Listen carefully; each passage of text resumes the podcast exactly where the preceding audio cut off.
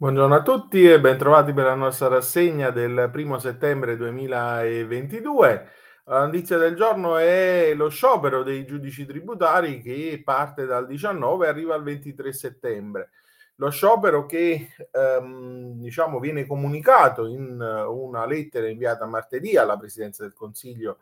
ehm, alla Commissione di garanzia per lo sciopero e il Consiglio di Presidenza della Giustizia Tributaria e a scioperare è la AMT, Associazione Magistrati eh, Tributari, che formalizza la decisione vo- eh, votata a giugno nel corso del congresso alla vigilia della discussione parlamentare del eh, disegno di legge che poi ha eh, portato alla eh, riforma della um, richiesta alla riforma del sistema complessivo della giustizia eh, tributaria ribadito poi a inizio agosto dopo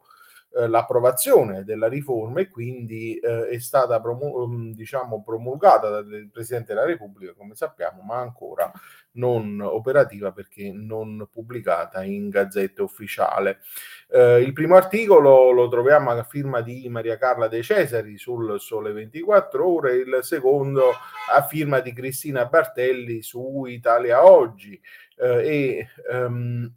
nel secondo articolo poi eh, si dà conto di come l'astensione delle attività giudiziarie, in particolare la partecipazione alle udienze pubbliche e allo svolgimento di qualunque altro adempimento di ufficio, sia l'oggetto proprio del, ehm, eh, dello sciopero. Tuttavia vengono assicurate le eh, attività eh, di eh, svolgimento dei servizi urgenti, eh, come pure la trattazione delle istanze eh, cautelari. Cambiamo argomento e parliamo di privacy. Nell'articolo di Manuela Sodini, garante della privacy, eh, no all'accesso agli atti sulla riscossione coattiva della Tari non versata su NT Plus enti locali ed edilizia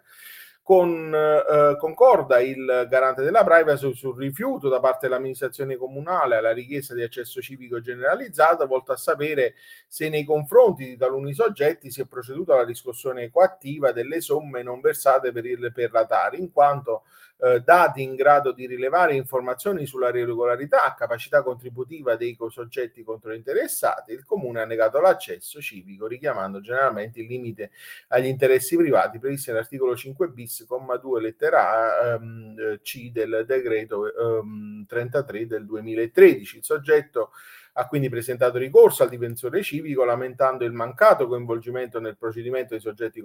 interessati e chiedendo una nuova valutazione eh, della questione. E quindi il garante diciamo, concorda con questa, eh, con questa linea proprio nella misura in cui eh, ricorda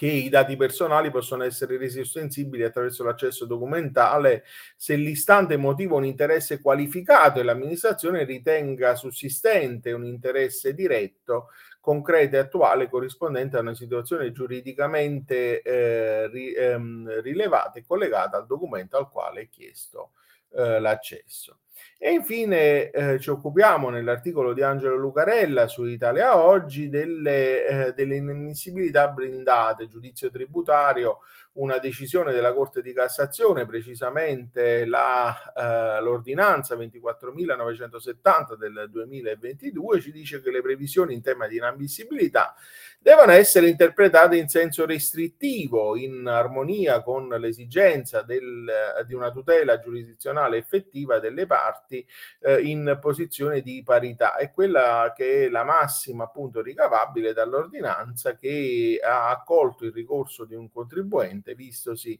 rigettare in secondo grado l'opposizione originaria verso un atto di pignoramento di crediti e sottese cartelle di pagamento.